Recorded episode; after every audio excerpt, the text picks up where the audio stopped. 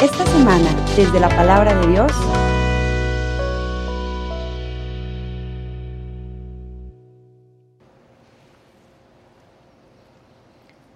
En aquel tiempo Jesús dijo a sus discípulos, Cuando lleguen aquellos días después de la gran tribulación, la luz del sol se apagará, no brillará la luna, caerán del cielo las estrellas y el universo entero se conmoverá. Entonces verán venir al Hijo del Hombre sobre las nubes con gran poder y majestad, y él enviará a sus ángeles a congregar a sus elegidos desde los cuatro puntos cardinales y desde lo más profundo de la tierra a lo más alto del cielo. Entiendan esto con el ejemplo de la higuera. Cuando las ramas se ponen tiernas y brotan las hojas, ustedes saben que el verano está cerca. Así también cuando vean ustedes que suceden estas cosas, sepan que el fin ya está cerca, ya está a la puerta. En verdad que no pasará esta generación sin que todo esto se cumpla. Podrán de existir el cielo y la tierra, pero mis palabras no dejarán de cumplirse.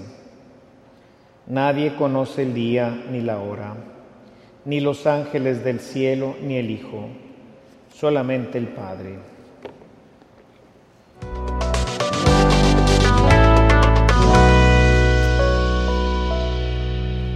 Vamos cerrando ya el ciclo litúrgico, como les decía al principio. Estamos terminando este ciclo, que fue el ciclo B. Y esto eh, dentro del proyecto de liturgia que tenemos en la iglesia es también una invitación para hacer una revisión de nuestra vida pensando precisamente en el final.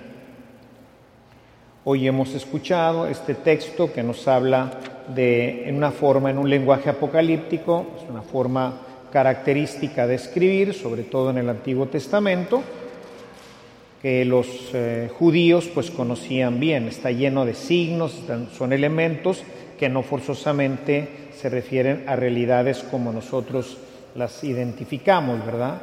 Sino son elementos que necesitan una interpretación, pero que finalmente nos hablan del final de, de, nuestra, de este periodo de creación que culmina con, la, con el regreso de Jesús glorioso que nos llevará ya a vivir a todos, o sea, ya esta parte de, nuestra, la existencia del mundo, pues habrá terminado.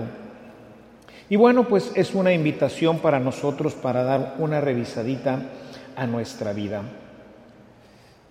desde hace mucho tiempo y es una buena oportunidad para pues recordarlo tanto para los que me van siguiendo en las redes como para ustedes aquí en este breve tiempo que tengo de la importancia que tiene la palabra de Dios. Quisiera hoy fijarnos en este último versículo que nos presenta la escritura hoy, en donde nos dice,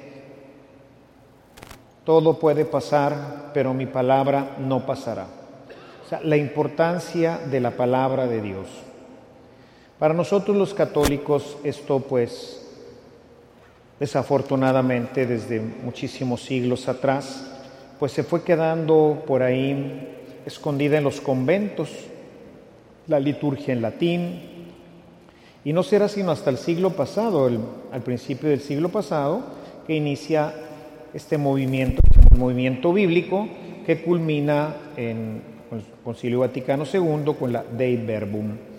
Y bueno, pues aquí viene una de las grandes reformas, una de las grandes invitaciones de la Iglesia a retomar todos nuestra palabra, que la palabra de Dios vuelva a ser el elemento a través del cual nosotros podamos dirigir nuestra vida el Salmo 119, en el verso 105, que ya he tomado en algunas ocasiones con ustedes, nos dice que la palabra tiene que ser luz y lámpara de nuestras vidas.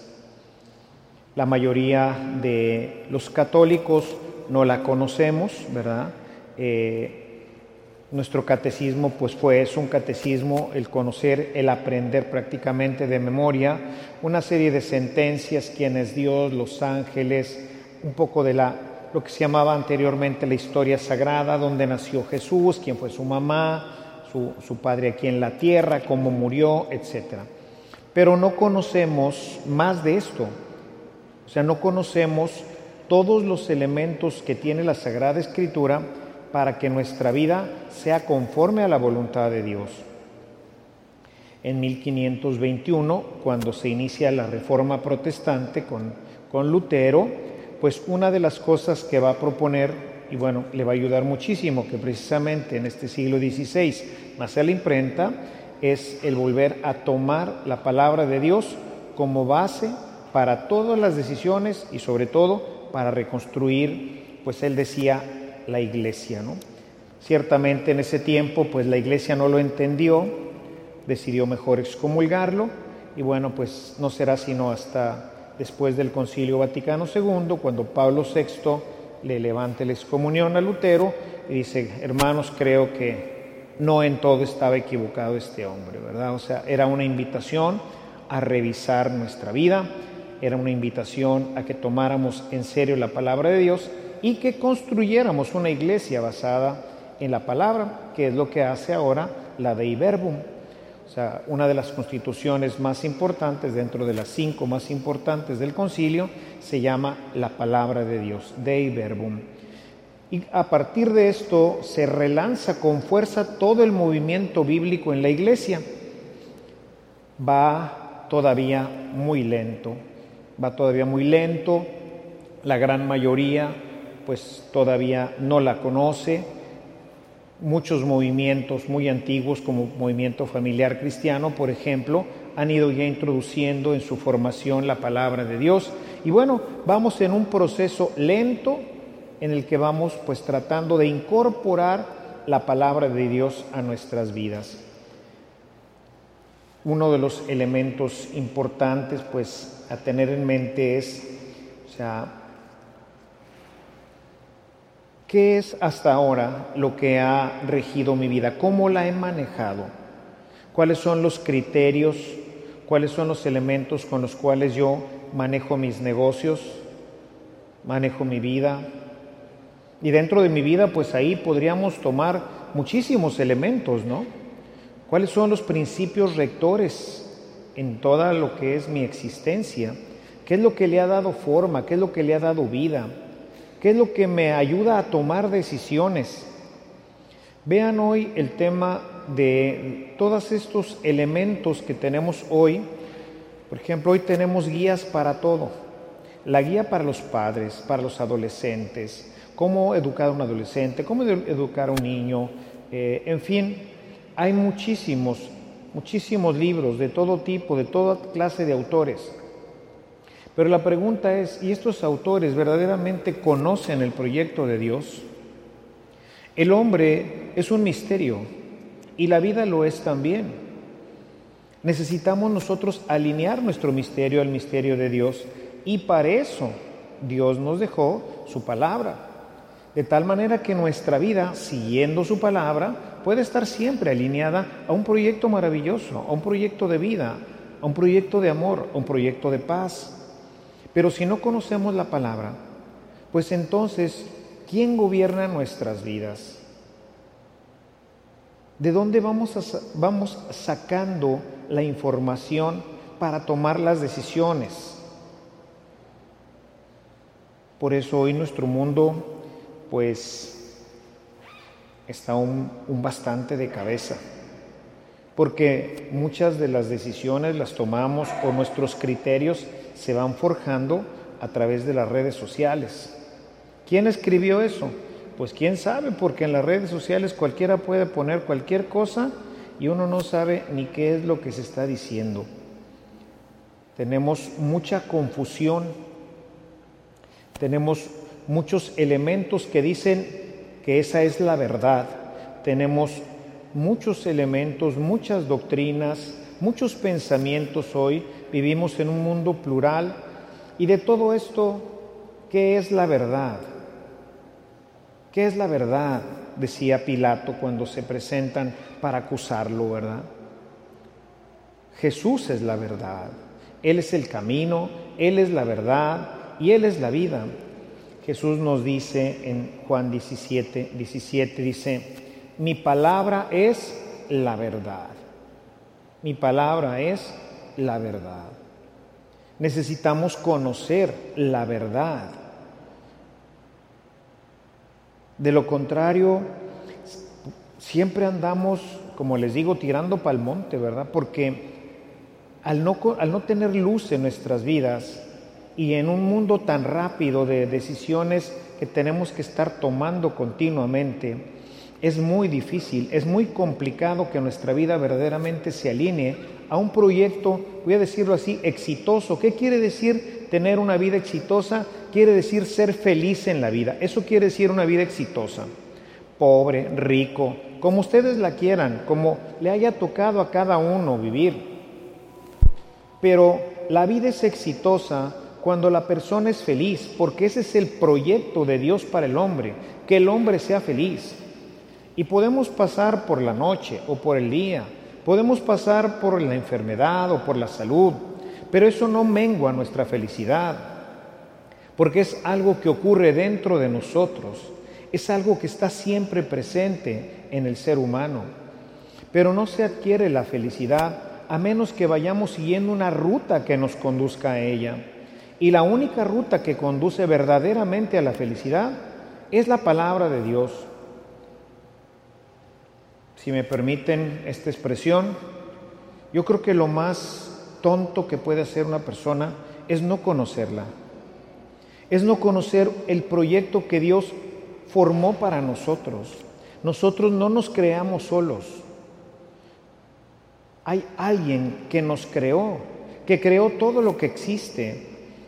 En la medida en que vamos analizando más nuestro pensamiento y lo complejo de nuestra vida y de nuestros pensamientos, nos podemos dar cuenta de que tiene que haber alguna guía, algo que me ilumine, algo que, le dé forma a todo esto.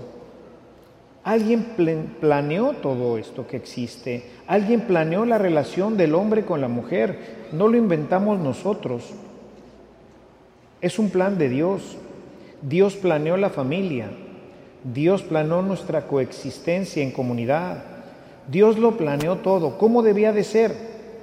Poco a poco y en medio de oscuridad, va a decir la, la, en medio de luces y sombras, el hombre fue avanzando, ¿verdad? Y sigue avanzando, pero ahora la palabra de Dios viene a darle una claridad cada vez más grande y en la medida en que Dios se hace más presente en nuestra vida, esta claridad es cada vez más refulgente, cada vez es más difícil tropezar,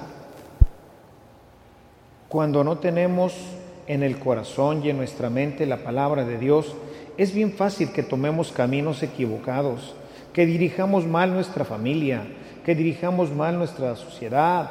Vean ustedes el tipo de sociedad que tenemos en una sociedad que hoy no sigue los principios divinos. Hoy el Señor nos dice, tomando las palabras de Apocalipsis 3:20, Mira que estoy a la puerta de tu corazón y llamo. Si tú abres, yo entraré. Así se llama un programa de evangelización que he establecido en muchas partes. Ábreme. Déjame entrar a tu vida. Déjame enseñarte. Conóceme. Dame la oportunidad. Dense la oportunidad, hermanos, de conocer a Dios. Dense la oportunidad de conocer su palabra y van a ver que es verdaderamente maravillosa. Ciertamente muchas cosas no son muy simples, ciertas cosas en medio de nuestra sociedad y de esto que ha venido pasando nuestra vida a lo largo de muchos siglos, nos hemos acostumbrado a hacer las cosas mal y cada vez más mal, cada vez más lejos del proyecto de Dios, por eso cada vez sufrimos más. Por eso cada vez nuestras familias batallan más, por eso batallamos más en nuestra coexistencia humana, porque nuestra vida se va despegando del proyecto de Dios porque ni siquiera lo conocemos, no le hemos dado nunca la oportunidad. tense la oportunidad. Les voy a leer un texto pequeño de Josué. Así empieza este texto en donde Dios le encarga a Josué el proyecto de la conquista de la tierra prometida. Nosotros estamos en este proyecto de conquista. Queremos conquistar la felicidad, queremos tener una bonita familia, queremos tener un bonito mundo, queremos tenerlo todo bonito. Y ese es el proyecto de Dios. Por eso cuando leemos el Génesis y vemos todos estos elementos que nos presenta el autor, pues de esto nos habla, esto es lo que quiere proponernos. Te creé para que seas feliz. La única forma es hacer las cosas como yo te digo. Es el verso 8 del capítulo 1 de Josué. Dice, ten siempre en tus labios las enseñanzas del libro de la ley. Medítalo día y noche para cumplir exactamente todo lo que está escrito en él. Y fíjense lo que dice al final del versículo. Así prosperarás en todas tus empresas y en todo tendrás éxito. Hermanos, esta es la verdad. Es la palabra de Dios, del Creador. Él no miente. Si dice que tendremos éxito en nuestras empresas, si dice que así prosperaremos en todo, ¿nos está vacilando? es un Dios mentiroso, está jugando con nuestras vidas, pues entonces creamos en otra cosa, ¿no? Pero no es así. Para que tuviéramos la certeza de que esto que estoy tomando del Antiguo Testamento es verdad, envió a Jesús la palabra, su palabra. Esta palabra, dice San Juan, se hizo carne y habitó entre nosotros. Y nosotros, dice en su primera carta, en el versículo 1, verso 1 al 4, dice, y nosotros hemos comido con Él, lo hemos tocado. Nosotros somos testigos de esta realidad. Es verdad, hermanos. Basta con que nos dejemos guiar por la palabra de Dios para que toda nuestra vida tome un rumbo correcto. Obviamente para eso pues es necesario conocerla. Cuando nosotros no seguimos la palabra de Dios, podemos ser gente muy religiosa que comete graves errores. Un sacerdote de otro tiempo, ¿verdad? No mucho, del siglo pasado, cuando las reglas morales eran diferentes a las que hoy vivimos. Una de las personas de servicio de la casa, pues no, no se había puesto medias, que era algo pues muy, como que era parte de las reglas de la sociedad de aquel tiempo, sobre todo clase media alta para arriba, ¿no? O sea, todas las mujeres tendrían que usar pues vestido, falda, ¿verdad? Y ponerse medias, no como que era una falta de respeto el que la mujer incluso pues enseñara así naturalmente sus piernas, entonces tenían que ponerse medias.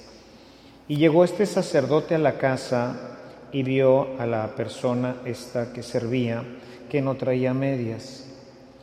Y entonces le dijo a la señora de la casa, corre a esa mujer porque no tiene medias.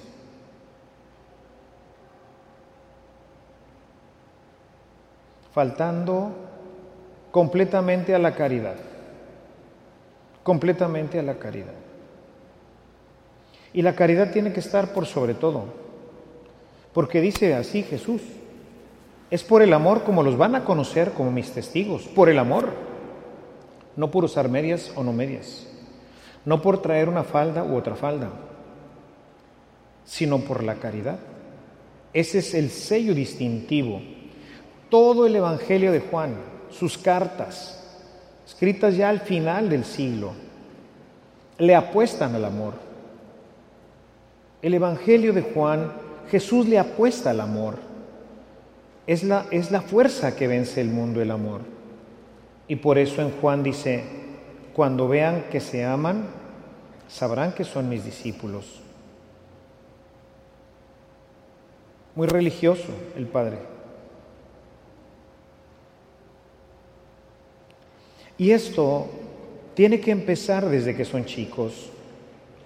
Hoy espero que ustedes no hayan tenido esta experiencia, pero yo en mi vida pastoral me encuentro frecuentemente.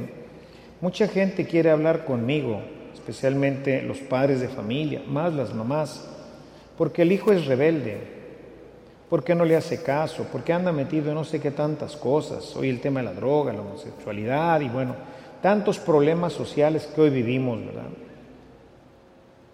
Y me dice, pues ¿qué hago? Pues ya ahorita es difícil hacer algo, ¿no? Rece y e invítelo, ¿verdad? La instrucción empieza desde que son chiquitos. Desde que son pequeños deben conocer la palabra de Dios. A mí me da mucho gusto en otra parroquia que estaba, como los niños, conforme iban creciendo, iban ya teniendo la oportunidad de leer, pues viendo que sus papás traían la Biblia a misa, ellos también querían su Biblia. Y bendije muchas Biblias para los niños, Biblias normales, no Biblias para niños con pedazos cortados, no, la Biblia normal, para que la pudieran leer también aquí. Y me daba mucho gusto cómo los papás les marcaban, mira, aquí está, y, y iban tomando gusto por la Sagrada Escritura. El Deuteronomio uno de los libros más antiguos de la Biblia, dentro del Pentateuco. En el capítulo 6, a partir del verso 4, le dice al pueblo de Israel que tiene que enseñarle a los niños desde pequeños la palabra. En esta semana me hicieron llegar un video que me sacó las lágrimas. Una niña, yo creo que debe tener 10 años, 12, no más de 12 años, una chiquilla. Y decía, ¿cómo se presenta Jesús en la Sagrada Escritura desde el Antiguo Testamento, no? Se sabía todos los libros y en cada uno explicó rápidamente. En Génesis dice, Jesús es el creador.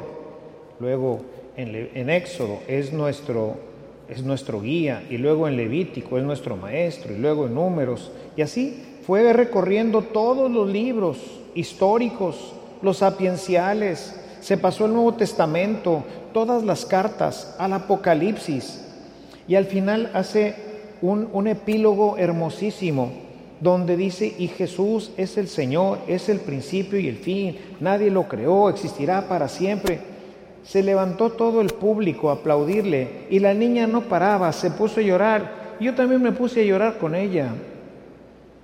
Lo que había en su corazón, cómo ardía el corazón de esta huerca. No pasaba de 10 años, 12 años a lo mejor.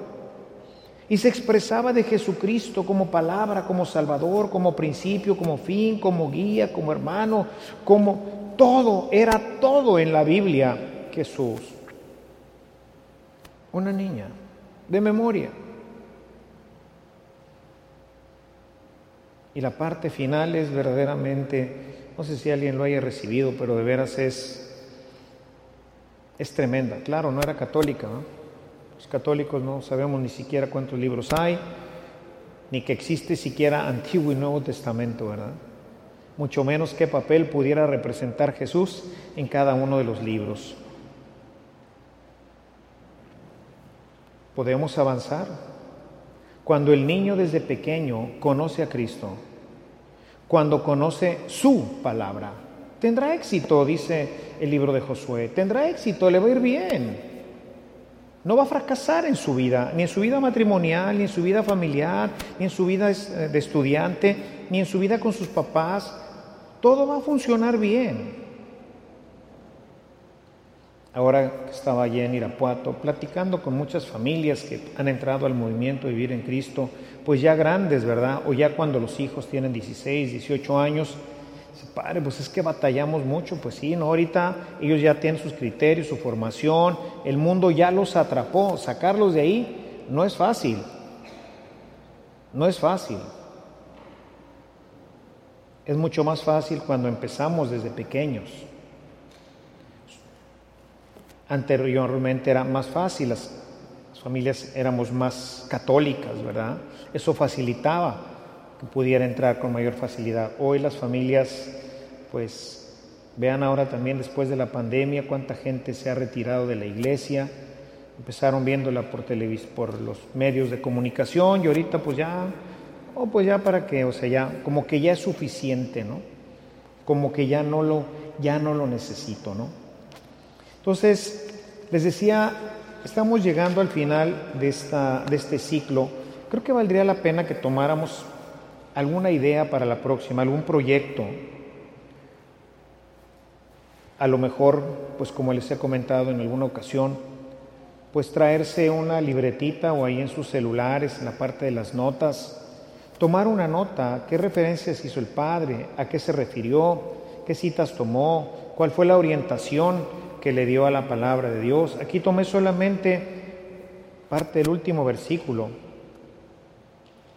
Mis palabras no pasarán. La importancia de la palabra de Dios. ¿Qué es la palabra de Dios para mí? ¿Quién me dirige? ¿En qué me dirijo?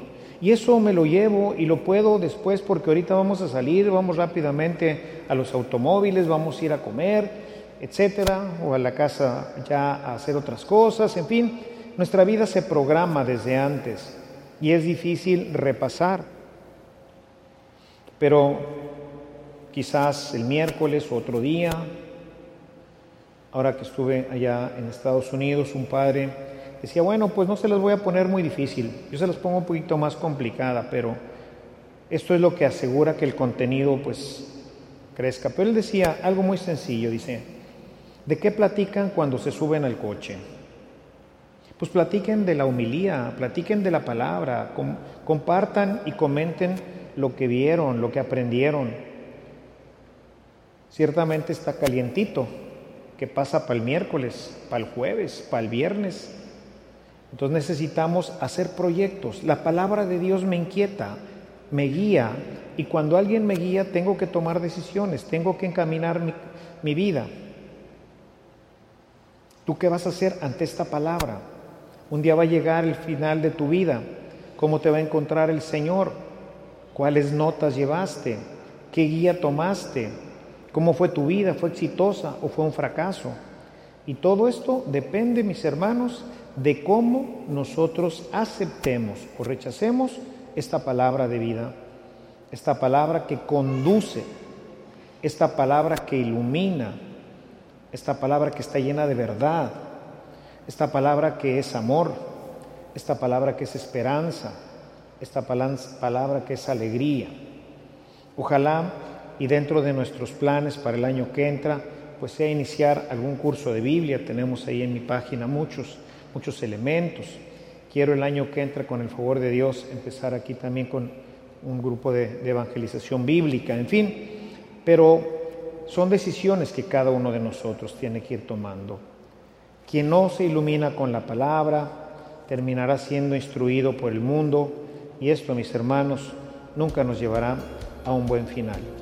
Dejemos que la palabra de Dios nos guíe y estaremos garantizando una vida plena y feliz. Alabado sea Jesucristo. Este servicio llegó hasta ti gracias a la aportación económica de nuestros suscriptores. Si deseas formar parte de esta gran obra de evangelización, Agradeceremos cualquier aportación que salga de tu corazón. También te invitamos a visitar nuestro centro de evangelización en línea, en donde encontrarás de forma gratuita una diversidad de material para tu crecimiento espiritual o el de tus grupos apostólicos. Que el amor de Cristo y la ternura de María reinen por siempre en tu corazón. Hasta la próxima.